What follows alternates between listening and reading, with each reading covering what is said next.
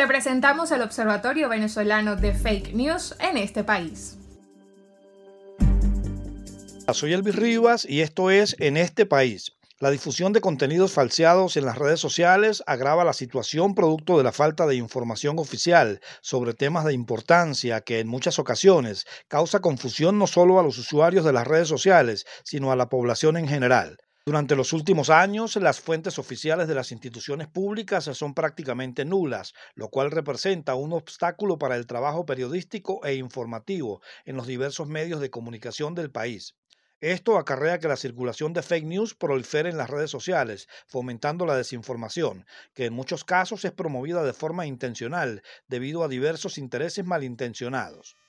Un caso reciente obedece a un error en una publicación en un medio digital sobre el cambio de presidente de la Compañía Anónima Nacional de Teléfonos de Venezuela, CanTV, que posteriormente se volvió viral en la red social WhatsApp. Luego de la designación del general de división de la aviación Jesús Aldana Quintero como nuevo presidente de CanTV, a través de WhatsApp fue difundida la captura de pantalla de un sitio web de un medio de comunicación digital, el cual publicó la fotografía de un militar anunciando el cambio del presidente de la estatal telefónica.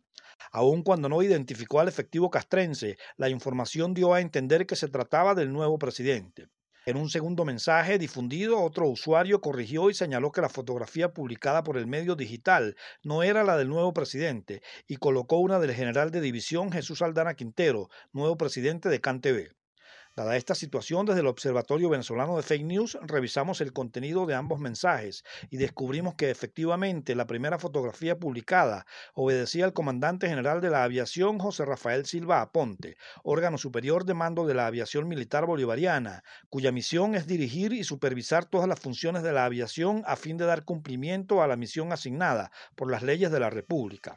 Por otra parte, medios de comunicación oficiales y nacionales se dieron cuenta de la nueva designación del general de división Jesús Aldana Quintero como nuevo presidente, quien según reseñaron formó parte de la gerencia corporativa de CanTV entre los años 2009 y 2014 y posteriormente desde 2020 se desempeñó como vicepresidente ejecutivo de la empresa. Ahora, según decreto número 4608 de la Gaceta Oficial 42119 con fecha 4 de mayo de 2021, pero publicado seis días después, es el presidente de la compañía y con su nombramiento sustituye a Gabriela Quintero, actual ministra para Ciencia y Tecnología. Soy Elvis Rivas y desde el Observatorio Venezolano de Fake News exhortamos a los usuarios de las redes sociales a verificar las informaciones que supongan ser falsas con fuentes confiables para evitar la difusión y proliferación de contenidos falseados.